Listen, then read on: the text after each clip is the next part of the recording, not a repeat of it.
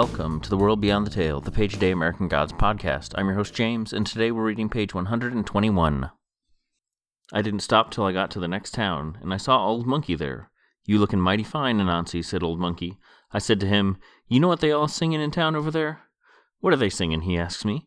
They singin' the funniest song, I told him, and then I did a dance and I sings, Tiger's balls, yeah, I ate tiger's balls.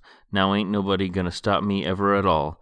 Nobody put me up against the big black wall, cause I ate that tiger's testimonials. I ate tiger's balls. Old monkey, he laughs fit to burst, holding his side and shaking and stamping. Then he starts singing Tiger's Balls, I Ate Tiger's Balls, snapping his fingers, spinning around on his two feet.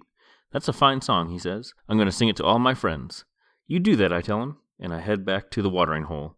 There's Tiger down by the watering hole, walking up and down, with his tail switching and swishing, and his ears and the fur on his neck up as far as they can go, and he's snapping at every insect that comes by with his huge old saber teeth, and his eyes flashing orange fire.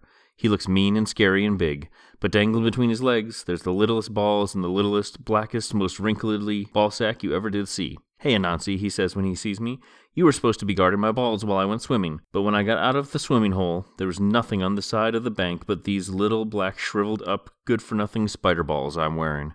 I done my best, I tells him, but it was those monkeys. They come by and ate your balls all up, and when I tell them off, then they peeled off my own little balls. I was so ashamed I ran away. You a liar, Anansi, said Tiger. I'm going to eat your liver. But then he hears the monkeys coming down from their town to the watering hole, a dozen happy monkeys bopping down the path, clicking their fingers, and singing as loud as they could sing. And that's our page. The song here on the page is one of my favorite things in the novel, and it actually pops in my head every so often, especially if I see monkeys. I just can't help it.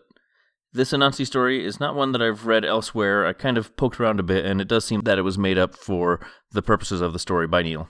He's really good at these kind of pastiche stories of, well, most types of folklore, especially you see it in his short stories or in Sandman. Um, in short stories, there's his Lovecraftian pastiche, uh, Study in Emerald, which is also a Sherlock Holmes pastiche, both slammed into one just really over the top, really well done story. It's definitely worth reading either the comic adaptation that came out a few months ago or the original short story itself if you haven't already.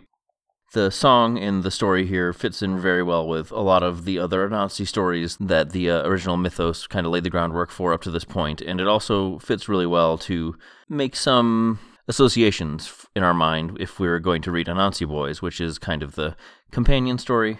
Tiger in that book is the, well, I was going to say the antagonist, but he's kind of maybe the co antagonist. In the song, they use testimonials as a stand in for testicles, and it's not something that I've seen outside of the book here, but it's it it fits as a kind of obvious subst- obvious substitution as they both come from the same root word in Latin. Testimonial comes to English via Latin word testimonium, while we get testicles from testes, meaning a witness, which is kind of ridiculous. I I sort of poked around a bit to try and get to the bottom of exactly why testicles and witness go hand in hand. And supposedly, the understood meaning was a witness to virility. So they saw the boner, I guess. Language is a many splendored thing, but this is just a whole thing unto itself that is wonderful and adorable. Adorable in the sense of I adore it, not cute, although it's kind of no, it's not cute. If you go to ancient Greek, supposedly peristati was slang for both colleague and testicle, and I get that. There's two of them typically, but if you have zero or one, three, four, you have my support as well. It could also come to English via Greek from testa, meaning either pot or shell, which also fits. But all this is to say that I don't really have a whole lot to talk about on the page other than this uh, a little bit more detail here, but a majority of this episode is going to be dedicated almost entirely to testicles, and I never thought I'd be able to say that. Monkey, referred here as Old Monkey, is another. I'm trying to figure out the, the term, and I, I honestly have spent almost two weeks trying to figure out what the term is, and I don't think I'm hitting the right Google search terms, and someone can please come along and correct me. But it's almost like a platonic ideal. There's the monkeys and the tigers and the other creatures in the real world, but in the Anansi stories, these are kind of like the, the proto versions of tigers and monkeys. This is the original monkey and the original tiger from which all monkeys and tigers are descended. They're the ideal version of the real world iterations of these creatures. In many of the stories, there's Monkey himself but then there's also monkeys. So I think it's also kind of a take on this is the monkey god, and then these other monkeys are just the monkeys descended from him, maybe demi monkeys or something like that. It's also similar to how TV shows seem to work. In Paw Patrol, which is my four year old's favorite thing at the moment, there's talking dogs, which I presume are some sort of genetically modified dog. But there's also other animals that don't talk. There's monkeys and cats and I'm trying to think if there's any actual dogs that don't talk. Huh.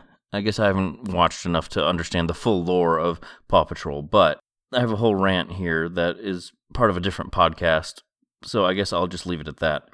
What I mean to say is that even though there are there is a monkey, it doesn't preclude the story from containing other monkeys with a lowercase m monkey.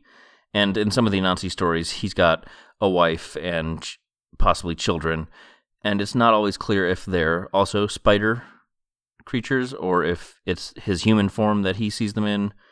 There's there's a lot to think about here, and I'm not quite sure I'm ready to think any more deeply about anything other than testicles, which I do apologize for that.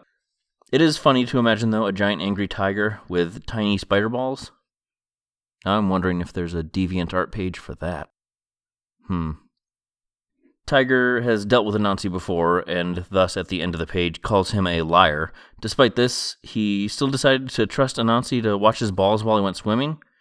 Also, why would you take your balls off when you go swimming? I don't understand that bit either, but there is a lot of foreshadowing here in the story for what we can expect from the gods. There's a lot of people who deal with Anansi or in the case of the novel Wednesday, who know that he's a con man and a liar, and that eventually things don't always go well for people who associate with him, and yet he presents his case in such a way that people can't really resist going along with the madness that happens. So we can think about that a little more, but certainly as Shadow met Wednesday, he was introduced as a liar and a con man, and even from Jack's Crocodile Bar, where things certainly wouldn't have seemed normal or right, Shadow decided to work with him and has stayed employed with him even after he's got a giant Eastern European man who wants to crush his skull. So I think that just goes to show that Wednesday is a bit more trustworthy, or maybe seemingly trustworthy, than we as the reader see him. Nancy and Wednesday are both known to be tricksters or liars or hide their true faces, and so it's just one of those things that we really need to consider is that we see a lot of classic Norse tales or the Anansi tales where everybody knows the business of what's going on and everyone still trusts these characters because well, they're the main characters of the stories and it just isn't any fun if you can't trust them a little bit. In Shadow's case though, I think it's pretty clear that he's looking for something to distract him from Laura's death and the affair she had with Robbie that led to her death. Anything's better than just hanging around Eagle Point waiting to die, or hanging around Chicago waiting to die, or hanging around anywhere waiting to die.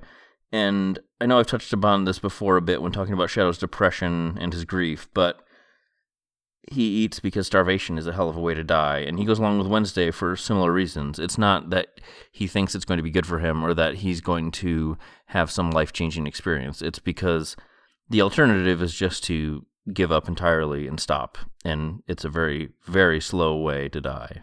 None of Shadow's actions, though, really ring false to me. I feel like he's in a, a bit of a haze. The grief and the depression and everything else has kind of moved him along, but not much more than that.